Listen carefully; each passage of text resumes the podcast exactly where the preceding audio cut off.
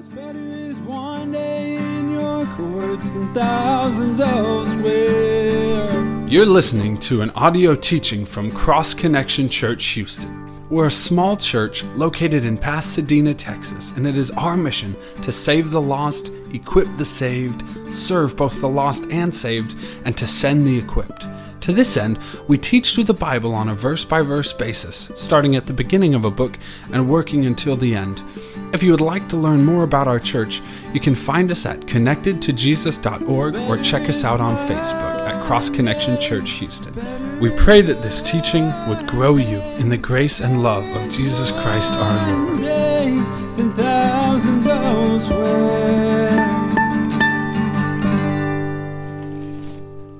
Last week we looked at the first recorded war uh, in the Bible, and we have uh, four kings of the north make war with the five kings of the south, and the four kings of the north ultimately uh, annihilate and destroy these five kings. And one of the kings is the king of Sodom, and they go into Sodom and they take all the people captive and they take all their goods.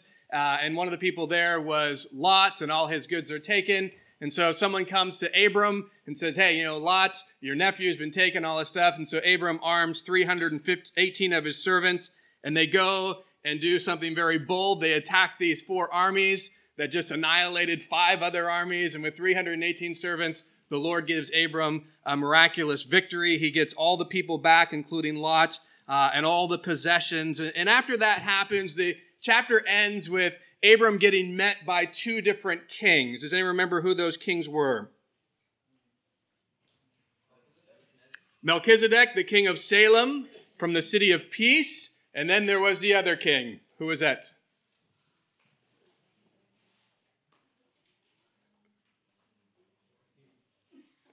the king of Sodom, from the city of perversity. So we have Abram meeting Melchizedek, and we noted something very interesting about Melchizedek. What did we note that Melchizedek most likely was? Yeah, and, and well, more specifically, he was an Old Testament uh, appearance of Jesus Christ. And so, how did Abram respond to Melchizedek? What did he give him? A tithe of all that he had, so 10% of, of everything he has. And so, after he has this you know, quite significant meeting with Melchizedek. Then the, the king of uh, Sodom comes and offers Abram a reward. Hey, Abram, you just won this huge victory for us. You brought all the people and all the goods. Leave the people here with me in the city, and you can have the reward of all the spoils of what you got. And how does Abram respond to this very generous offer? He doesn't take it. Why? That's right. Abram says, I do not want you to be the one to claim that my riches are because of the king of Sodom. I want to make sure that only God is the one who can declare that. So he wanted God to get the glory for the rewards, not the king of Sodom. And so he rejects that. And so I bring this up because as we come into chapter 15 tonight, two main things of chapter 14 I want you to remember is Abram did something very bold and he fights four kings who have four big armies who were quite furious when they came down and he has victory over them, and he gets this big reward that he could have taken, but he chooses not to in order for God to get the reward and God to get the glory. And so as we come into um, chapter 15, keep that in mind because uh, we're going to see some very significant things. God has promised Abram well, let's remember, what has God promised? There's three main things that in chapter 12 God promised that he would do for Abram. Uh, what are those things? And remember. Okay, he make him a father of a many na- or great nation. So, what is the first step in that? What does he and Sarai need to have? A son, in which they have not had yet. So that promise has not been fulfilled. What was another promise? Good. All the nations of the earth would be blessed through the descendants of Abram. Well, how are all the nations going to be blessed? Because of the Messiah. Jesus Christ is going to come through him, die on the cross for everyone's sin. And then there's one other. We call it the promised land. God promised them a specific land that he and his descendants would have. Now, God has not really provided any of these things. Abram's now in the promised land but you know he's not confident is this really all mine Uh, he hasn't had a son yet, and obviously the Messiah hasn't come. And so he's at this place where he just had this battle with the king. He just rejected this reward. But really, the ultimate reward that he desires is a son. And so now we come to chapter 15, and we're going to see that Abram's going to be quite honest with God, uh, which I think is going to be a healthy thing that he does. And he's going to share his feelings with the Lord, and the Lord's going to reiterate the promise that he's made with him. We're also going to see that God's going to do something to help Abram trust in the promises more than he does. So, chapter 15, starting in verse 1, says this After these things, the word of the Lord came to Abram in a vision, saying, Do not be afraid, Abram. I am your shield, your exceedingly great reward. So this chapter starts with the words, after these things. It's speaking of what just transpired in chapter 14. So after this battle of you taking your servants to fight these four northern kingdoms, and after the fact that you gave up this reward to the king of Sodom, now the Lord comes to Abram in a vision. Now it's important to note that this is the fourth time that God has come to Abram, and we're going to see that through Abram's life as we continue in Genesis, God is going to come and personally speak to Abram seven times. So this is the fourth time. There's going to be three more times. But each time that God comes, he's really trying to help Abram deepen his faith in the Lord, his trust in God, and what God has promised of him and what God wants to do through him. And we see with each encounter with God, Abraham grows in his relationship with the Lord. And so God comes and he says something specific to Abram. What does he tell him? Do not be afraid. Now, why would God tell Abram not to be afraid? Yeah, I mean, why do you tell anyone not to be afraid? Because they are afraid, right? What reason does Abram have to be afraid right now? What has just transpired recently that could bring fear to him? Yeah, he just went with 318 guys to battle four armies, which he was completely outmatched in, but the Lord, through his mercy and grace, let him have the victory. But I'm sure he's thinking, hey, remember the five kings who rebelled against those four kings? They came and destroyed them. I just went and fought them. When are they going to come to try to get retribution against me? So he has a real good reason to be afraid. And so God comes to him saying, I know you're fearful right now, Abram, but don't be afraid. Now, something that I think is very important here is God doesn't just say, don't be afraid, but he actually gives him a reason why. And that's so important because, you know, just the words don't be afraid often don't do us much good if we don't have reason why to go with it. I remember when I was young, my parents moved from the Northeast to California and we didn't have a home at this point in time. And we got to stay in this wealthy person's house. They had this really big house with many rooms. Uh, and, you know, growing up, I always roomed with my brother. I never had my own room. And so we come into this big house. And for the first time in my life, I have my own room at night. And I get in there and I'm scared. You know, there's this room all by myself. I've never been all by myself at night. And so, you know, I get up and I find my brother who's four years older in his room. Now, he doesn't have the same feeling as me. He's not afraid. He's rejoicing. Finally, I get my own room for the first time. And so when I walk in there to say, Hey, I'm afraid, can I sleep in here? Absolutely not. You're not spoiling this for me. You know, what are you afraid of, you big sissy? Go back to your own room. For some reason, that didn't stop me from being afraid. Uh, so I go to my parents and I, you know, tell them the same thing. I'm scared, and you know, they tell me don't be afraid. But then they also give me reason. Hey, Matthew, we're only two doors away. Anything were to happen, we're right here. Remember, there's angels watching over you. You're not alone in the room. God's with you. And you know, they comforted me and, and enabled me because of the reasons why to say, okay, I won't be afraid. I can sleep in this room by myself. And so, you know, we need to understand that when God says don't be afraid, he's not like my brother who just throws words at us. He's like my parents who say, you know, what, but I'm also going to give you a reason why. I'm going to tell you why you have a reason not to be afraid. And, and he gives this to Abram. Abram, I know you're afraid. These armies are going to come back and they're going to just kill you and your family and your servants and take everything that you have. But God tells him, don't be afraid. And what reason does God give Abram why he shouldn't be afraid? I am your shield, your exceedingly great reward. God tells Abram two very important things that kind of meet two needs that he has. The first need is this need because he's afraid. He's afraid of this army. And so God says, Hey, don't be afraid. Why, Abram? Because I am your shield. Now, what do you think God means by that when he tells Abram, I'm your shield? What do you think he wants Abram to understand about him? Yeah, you're protecting him. I mean, what's a shield does? A shield is a protection from the enemy in a battle. It protects from arrows, it protects from swords, it protects from all sorts of things. And so he's saying, hey, I am your protector. I'm your shield. I'll, I'll, I'll, take care of you. If these four armies come, hey, remember, I already helped you get victory once. I'll take care of you again. I will be your shield. You know, God is not just a shield and protector for Abram.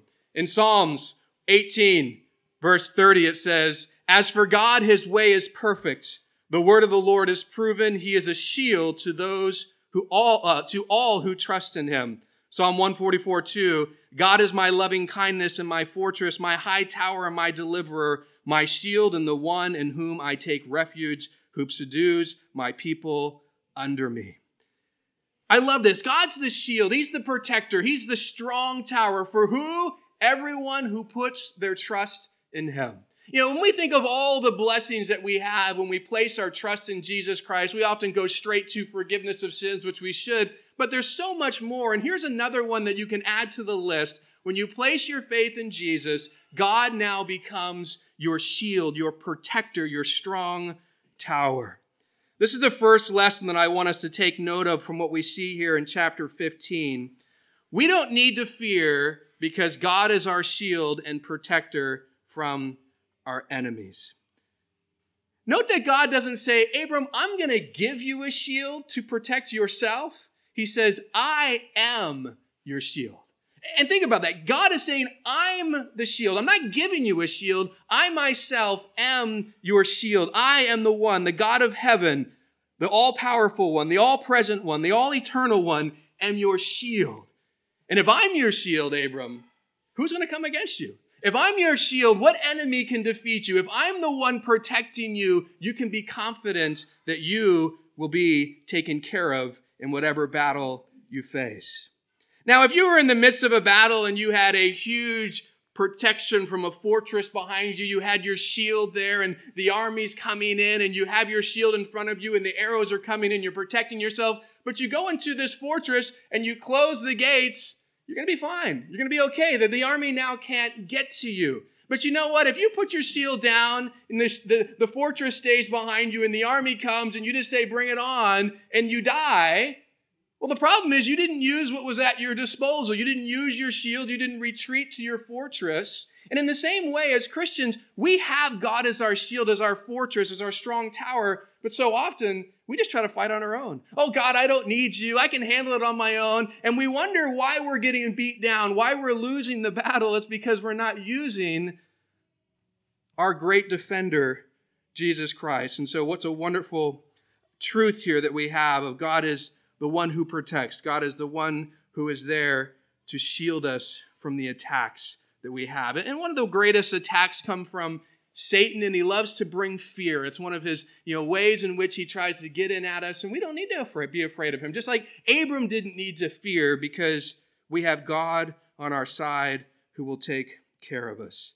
Ray Pritchard says this God's answer to fear is not an argument or a formula, it's a person. That's why he said to Abram, Fear not, I am your shield. God himself is the final answer to every fear of the human heart. God says, I am. God's I am is perfectly adequate for man's I am not. When you're afraid, remember God is the answer. God is the solution. He's the one who will take care of you and protect you. So, first, God tells Abram, hey, don't be afraid, Abram. I'm your shield. If these armies of the north, they come back for retribution, I'm with you. I'll take care of you. But then God tells him something else that Abram needed to know. I am your exceedingly great reward. Now remember, in chapter 14, Abram did two things. He invades these guys and fights these four armies, but also he rejects the reward of the king of Sodom. And so I'm thinking he's probably at a point thinking maybe that wasn't the best idea. You know, maybe I should have taken what the king of Sodom has, but God's reminding him, "Hey Abram, I am your I am your exceedingly great reward." You don't need to worry about the fact that you gave up what the king of Sodom offered because I can give you so much more. You don't need the rewards that the world has to offer. You need the rewards that God has to offer. You know, I think as Christians, we get so caught up in what the world can give and what the world can offer and, and all the things that it has we miss a very important truth. We miss something that the Bible continues to reveal to us. The fact that what God has to offer is so much more. You know, sometimes we think, well, only the, the wealthy people focus on riches. Actually, no, more the reality is poor people who desire to have riches but don't have them focus on it more. I grew up poor. I remember my brother and I, you know, having conversations, and we knew why we were poor. We were poor because my dad was a pastor, and people in ministry don't make much money. And so we both vowed we're never going to go in the ministry. We're both going to get good paying jobs, and we're going to finally have money. And I remember that pursuit, that desire, you know, as I later on gave my life to the Lord. And there was still this, you know, ah, I don't want to go into ministry. I don't want to be poor. I want to have stuff. And that really hindered what God was calling me to do. And God would open doors and I'd close them. You know, I don't know, no, no, Lord. I know what that means. I know the, you know, the end result of that. That's poor. And I don't want that. And I finally had to come to a point where I said, Lord, I will give my life to you. I will serve you how you want. And if I don't have much monetary possession because of it, that's okay. But then God showed me something that, you know, was such a, a wonderful reality of from that time to now, what He gives is so much better than what the world can offer. You know, I look at my brother who's still seeking to get all this world has to offer. That desire in his life has never changed and he's been miserable in this pursuit of getting more and more. And he's, you know, he's still, I would look and say, well, you got a lot and he's empty because he's not focused on what's more important, what God can give. And what God gives is so much more than what this world could ever offer. Proverbs 23 5 says, Will you set your eyes on that which is not? For riches certainly make themselves wings. They fly away like an eagle toward heaven. Jesus said in Matthew 6, 19 through 21, Do not lay up for yourselves treasures on earth where moth and rust destroy and where thieves break in and steal, but lay up for yourselves treasures in heaven where neither moth nor rust destroy and where thieves do not break in and steal, for where your treasure is, there your heart will be also. Worldly riches don't last. They corrode, they rust, and they can be taken. I mean, just look at the last two chapters. You have the kings of the north come down and take everything that the kings of the south have, and now they have all this wealth. And guess what? Right after that, Abram comes and takes everything from them. I mean, that they lose these riches so quickly. The pursuits of what this life has ultimately is empty and will not last. And that's why Jesus, in comparing the treasures of heaven and uh, earthly treasures, Earthly treasures, moth, rust destroy, thieves break in and steal. What he's saying is they're temporary. They'll be taken from you. Heavenly treasures are eternal. They don't get destroyed. They last forever. And that's why they're so much better. The second thing I want us to note from this chapter is the rewards that God has to offer are far greater than what this world has to offer. And the question that we really need to ask ourselves is do we really believe that? Do we really believe that what God has to offer us, not just we, we kind of say, oh, we understand salvation and we already have that, but the promises of God, living for God, what God gives to us not in eternity, but also in this life, do we truly believe they are greater than what this world has to offer? And I think the answer to that question can be clearly seen in what you're pursuing and what you're living for. You can answer that question without words. If people would look at your life, if they look at your checkbook, if they look at how you spend your money, it would be obvious what you really care most about, what you're really living for, if you bought into the reality that what God gives is far superior than this world. There's a story of a little girl who fell in love with a string of plastic pearls as she was shopping in a, a, toy store and she was so desperate for it and she saved her money for it and she finally got to buy this plastic pearl necklace and you know she brought it everywhere she went to sunday school to kindergarten. Uh, she wore it all the time. The only time she took it off is when she took a bath or went swimming. And she had a dad that loved her very much. And every night he would tuck her in and he'd read her a bedtime story. And one night he finished his story and he asked his daughter Do you love me? Oh, yes, Daddy, I love you. what can I have that pearl necklace? Oh, no, Daddy. Oh, here, you know, take this stuffed animal here. Remember the one that you gave me that I love so much? This is my favorite stuffed animal. You can have this. Oh, that's okay, dear. You have a good night's sleep. And as the dad continued to do this, he would say, Do you love me?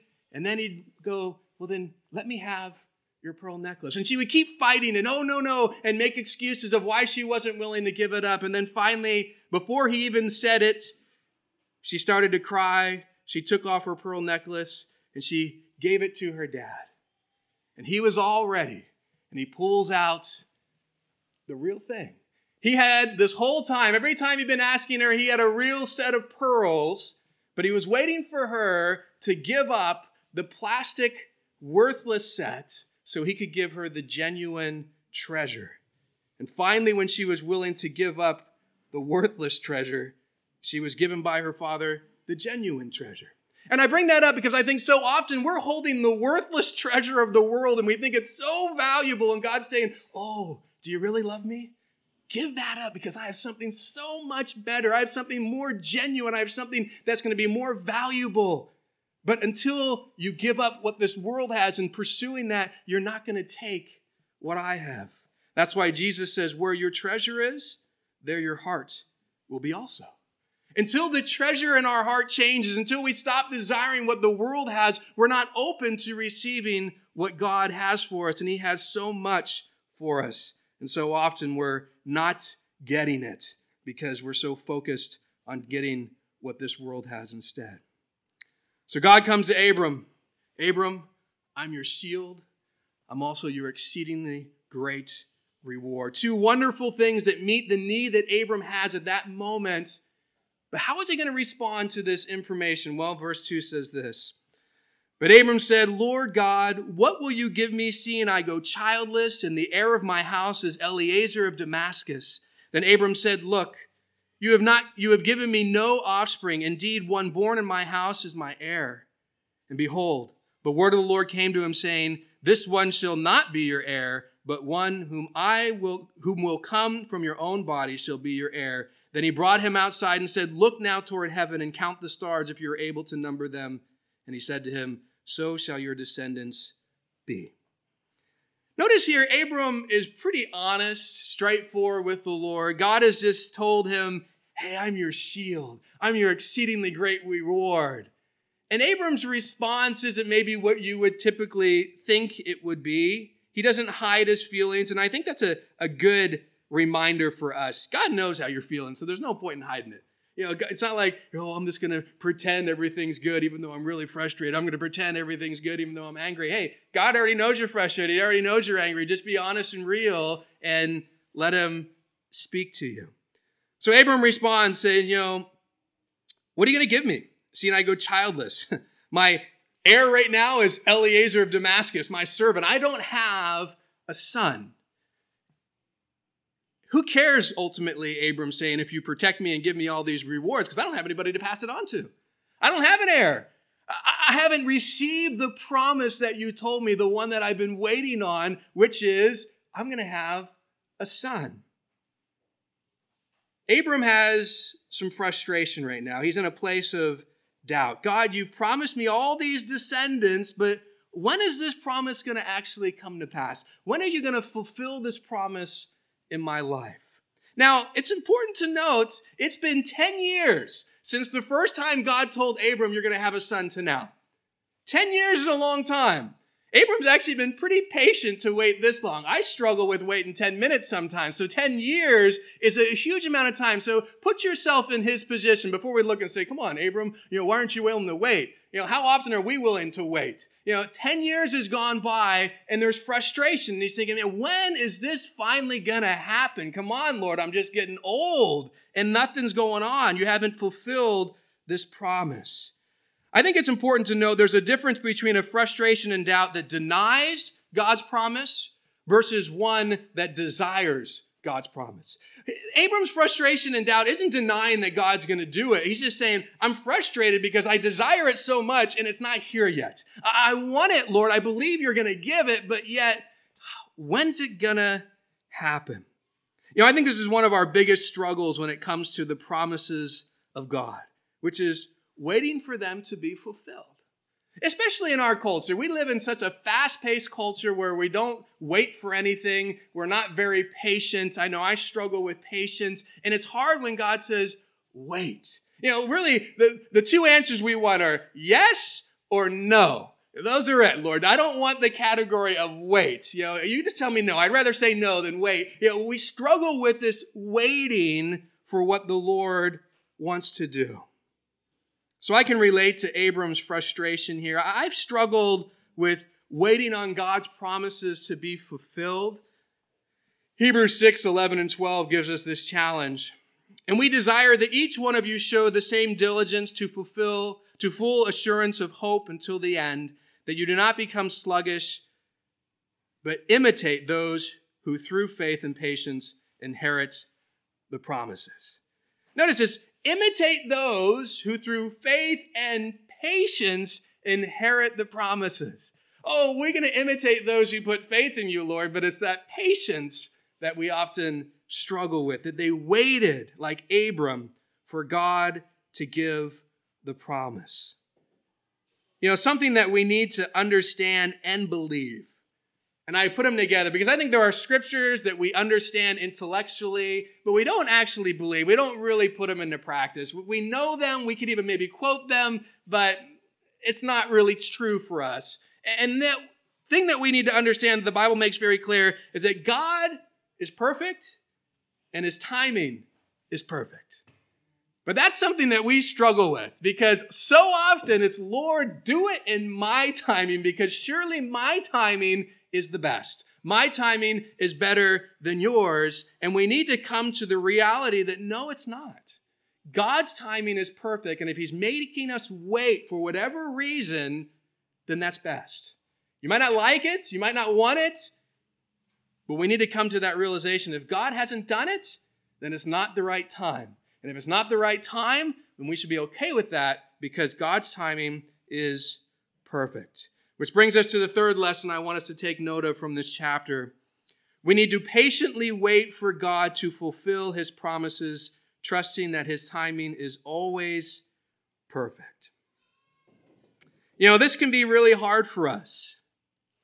But we need to trust that if God is making us wait, it's for our best because he wants to fulfill his promise at just the right time.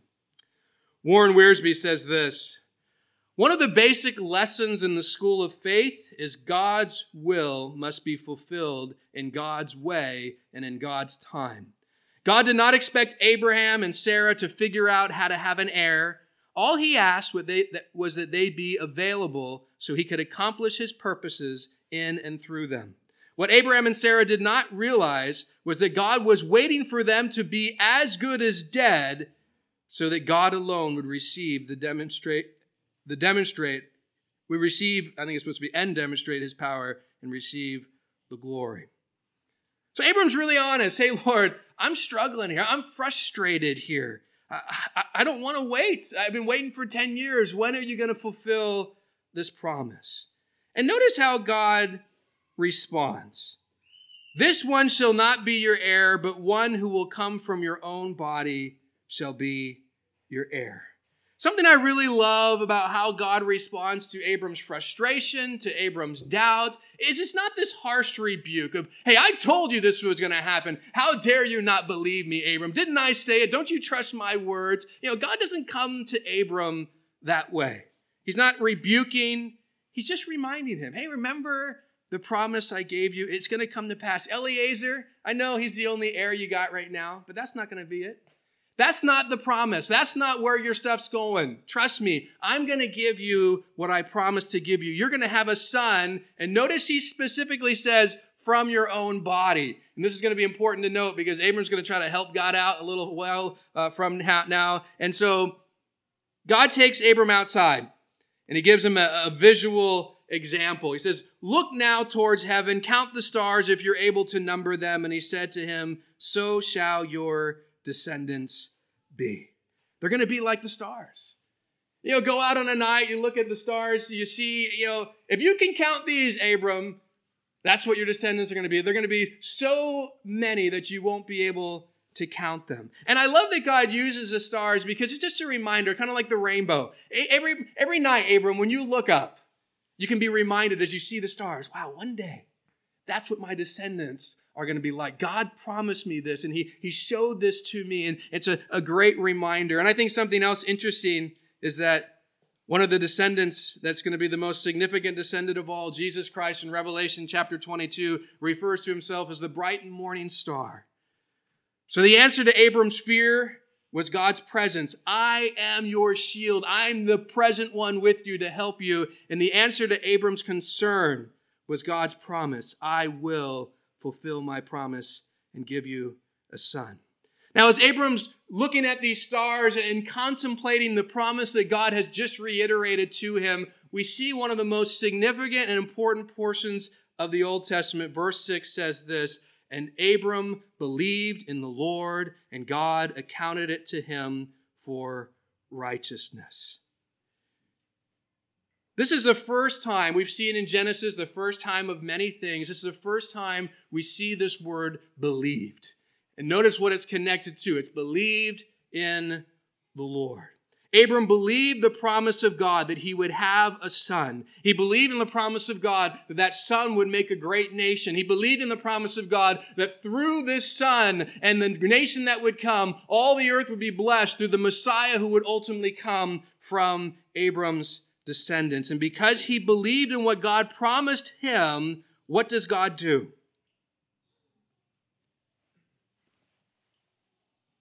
What does God do? What are we told? Ah, he accounted that belief to Abram as righteousness. This is something very important to note that Abram's belief in the promise of God is what made him righteous. And notice when this took place. This took place before the sign of circumcision. This took place before the law. Before any work that Abram ever did, righteousness came not because of a work, but because of belief. It was never based on works in Abram's relationship with God. Righteousness never came from his works. It always was the foundation of belief. Belief in what God promised is what brought righteousness to Abram.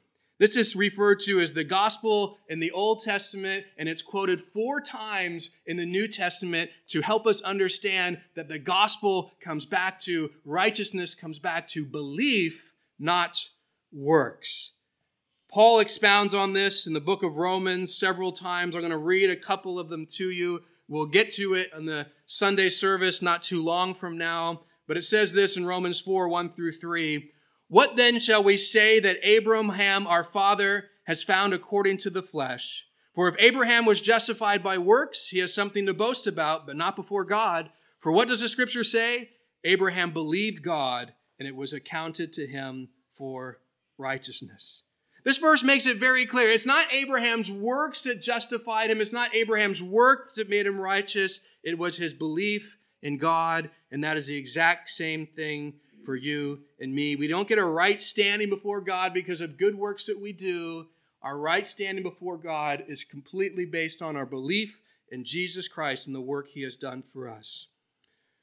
Paul goes on to say in Romans 4 19 through 24, and not being weak in faith, Abraham did not consider his own body already dead since he was about a 100 years old in the deadness of Sarah's womb. He did not waver at the promise of God through unbelief but was strengthened in faith, giving glory to God, and being fully convinced that what he had promised he was able to perform.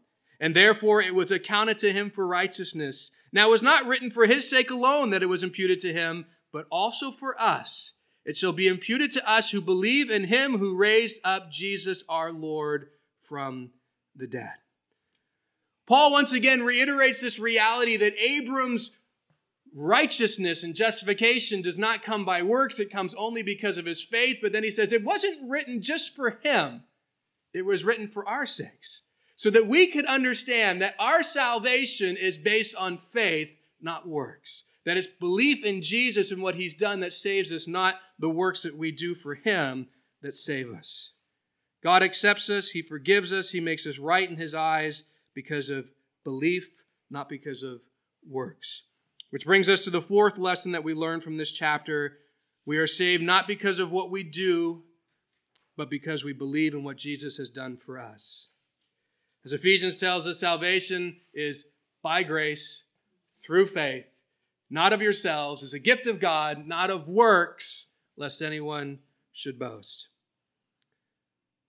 Verse 7 says this Then he said to him, I am the Lord who brought you out of Ur of the Chaldeans to give you this land to inherit it. And he said, Lord God, how shall I know I will inherit it? So he said to him, Bring me a three year old heifer, a three year old female goat, a three year old ram, a turtle dove, and a young pigeon. Then he brought all these to him and cut them in two down the middle and placed each piece opposite the other. But he did not cut the birds in two.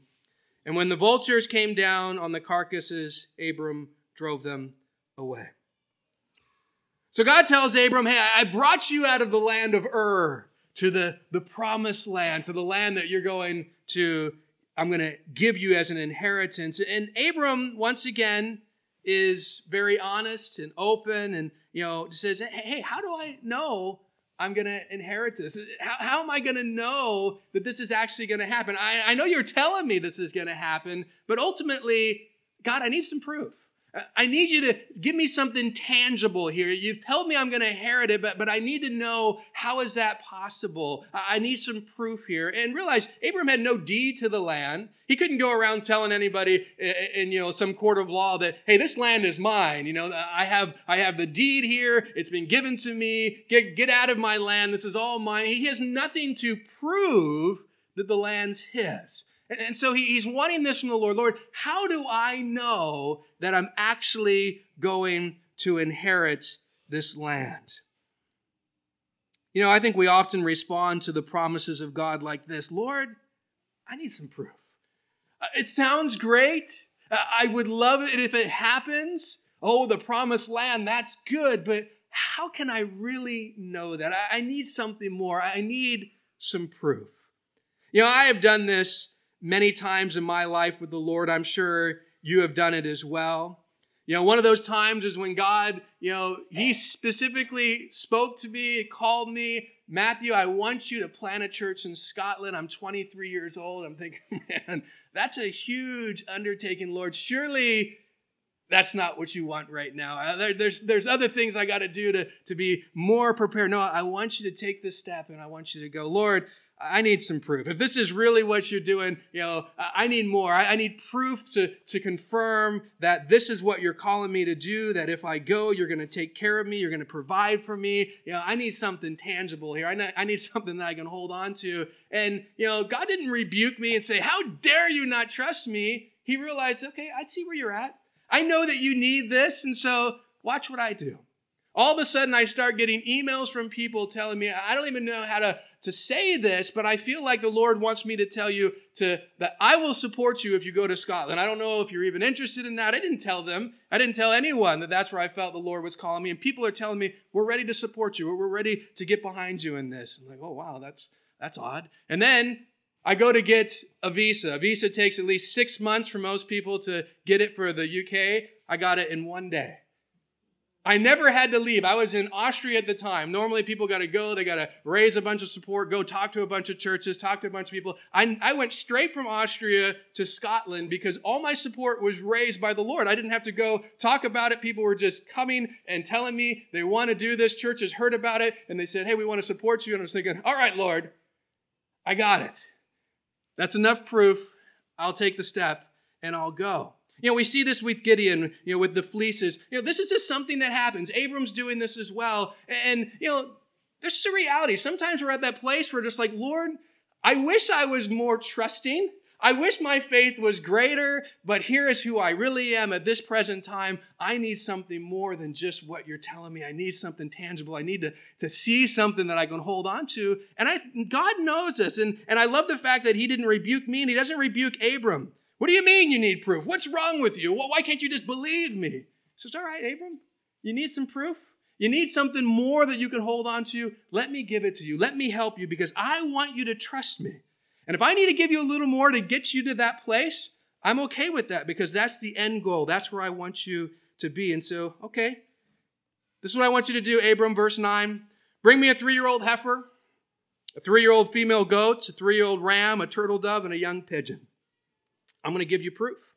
I'm going to give you proof that you're going to inherit this land. Now, we might be thinking, what do five animals have anything to do with getting proof that you're going to inherit the land? Well, Abram knew what God was doing. We think, okay, I'm going to bring you five animals. There you go. Now what? Notice Abram starts doing what he knew this was all about. He cuts all these animals in half. Now, we don't think that because in our day today, when you make a covenant with someone and sign a contract with someone, you don't get a bunch of animals and cut them in half. But in Abram's time, that's what they did. Abram knew God was saying, Abram, you need proof? I'm going to sign a contract. I'm going to make a covenant with you so that you can be confident that I'm going to do this. And so what they would do is they would take these animals, they would cut them in two, they would separate the carcasses, there'd be blood all there, and both the people who were making this covenant, this contract with one another, would walk through the middle of these animals, repeating whatever it may be. I'm going to buy this house from you for so much, and you know, whatever it may be. You know, you repeat the, the, the terms of the agreement, you walk through it, and the reason that they would do this is, you know, the severity of it, but also, you know what, if I don't fulfill my end of the bargain, may I be like this animal who's been cut in two. If I don't do what I'm supposed to do, if I, you know, don't fulfill my end, this was a very serious thing. And so Abram knows what God's doing. So he gets these animals, cuts the animals in two. He's ready for the covenant. He's ready for he and God to walk through and for God and him to talk about you're going to inherit this land. This is going to be for you and for all your descendants. But notice what happens, something very significant, verse 12. Now, when the sun was going down, a deep sleep fell upon Abram, and behold, horror and great darkness fell upon him. Then he said to Abram, Know certainly that your descendants will be strangers in a land that is not theirs, and will serve them, and they will afflict them four hundred years. And also the nation whom they serve I will judge. Afterward they shall come out with great possessions. Now as for you, you shall go to your fathers in peace, and shall be buried at a good old age. But in the fourth generation they shall return here, for the iniquity of the Amorites it's not yet complete. So this deep sleep comes over Abram, and God comes and speaks to him. And first, God tells him what's going to happen. I'm giving you this land, and I want you to know what's going to happen to your descendants after you. And the first bit of news is not very good news. You know what? They're going to be taken captive. Now, we know from the book of Exodus what God is speaking of here. The Israelites are going to be in Egypt, and the Pharaoh is going to think, hey, you know what? They're getting too big. We need to make them slaves, or they're going to overrun us. And so they're slaves for 400 years in Egypt, but then God's going to deliver them and bring them back to the promised land. And so God's already warning Abram, hey, this is going to happen, but remember, it's going to turn out good. They're going to get back. They're going to be in this land. They are going to have this land. I'm going to make sure that they come here. But for you, Abram, you're not going to experience all that. You are another promise, going to live a good old age and die in peace. God's given Abram a lot of promises, and here's another great one. I'm sure all of us would want to hear that. You know what? You're going to live to a nice, good old age, and you're going to die in peace. Well, does God fulfill this promise? Genesis 25, verse 7 and 8 says this This is the sum of the years of Abraham's life, which he lived 175 years. Then Abram breathed his last and died in a good old age, an old man full of years, and was gathered to his people.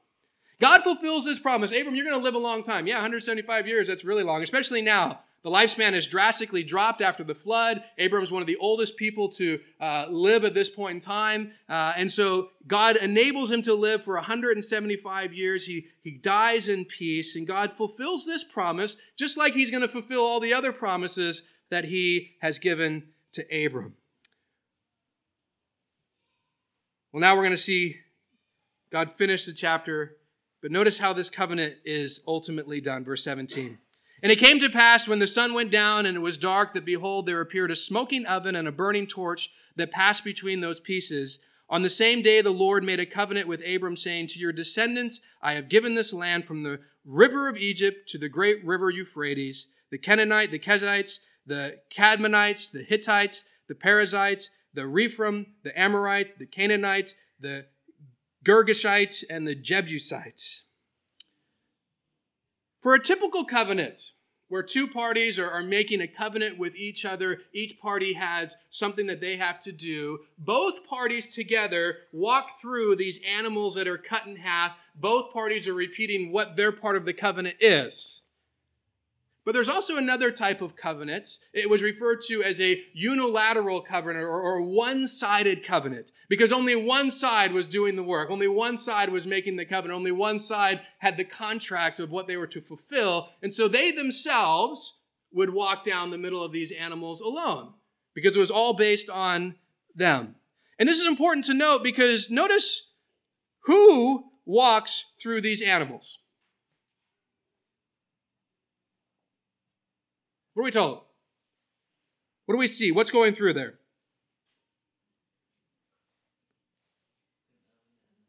We have a smoking oven and a burning torch. You think either of those speak of Abram?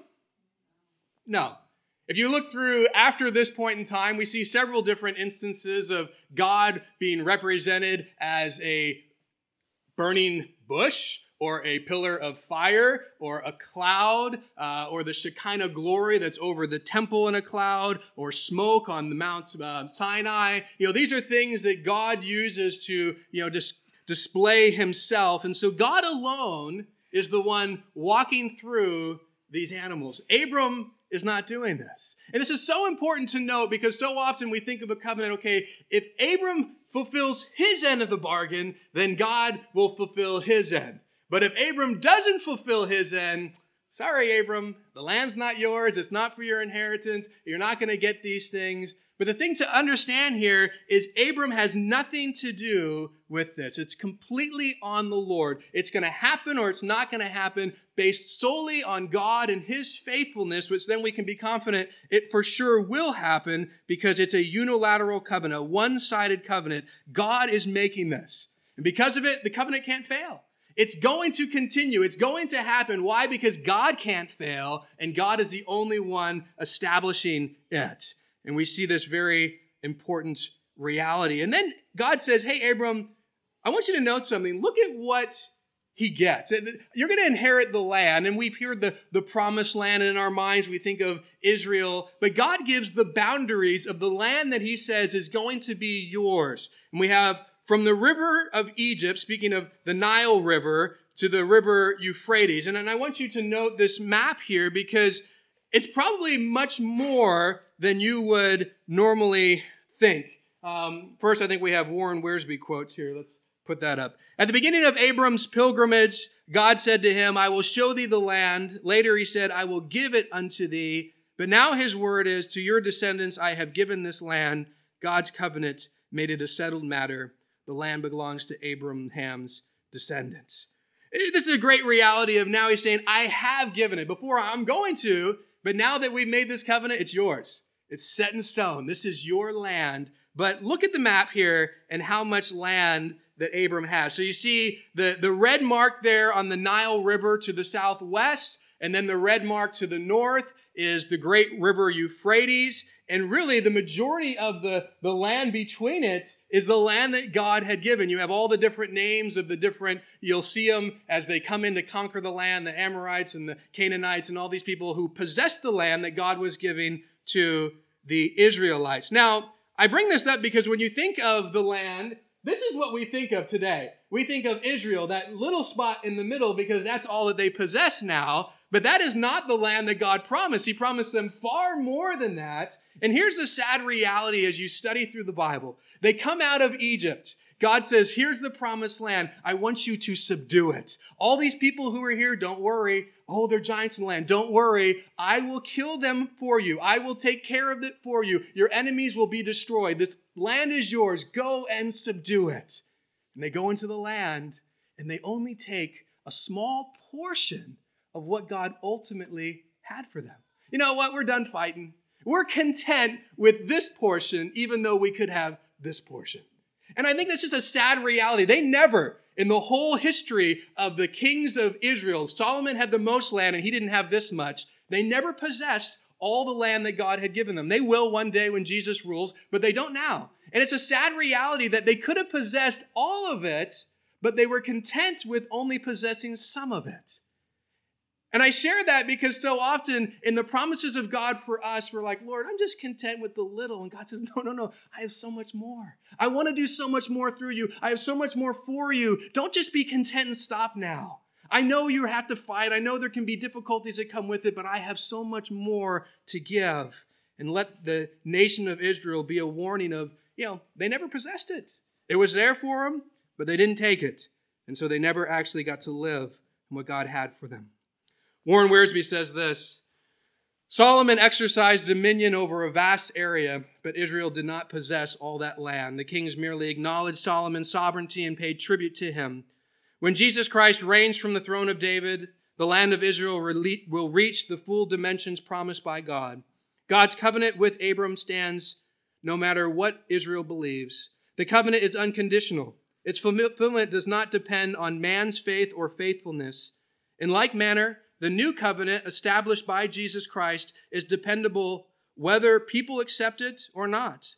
Those who put their faith in Jesus Christ enter into that covenant and receive eternal salvation and eternal inheritance and eternal glory. When Abraham was concerned about himself, God assured him by saying, I am. When he was concerned about his heir, he heard God say, I will. His concern about the land was met by God's, I have given. In Jesus Christ, God give those same assurances to his people today. Abraham believed God. Do you believe God?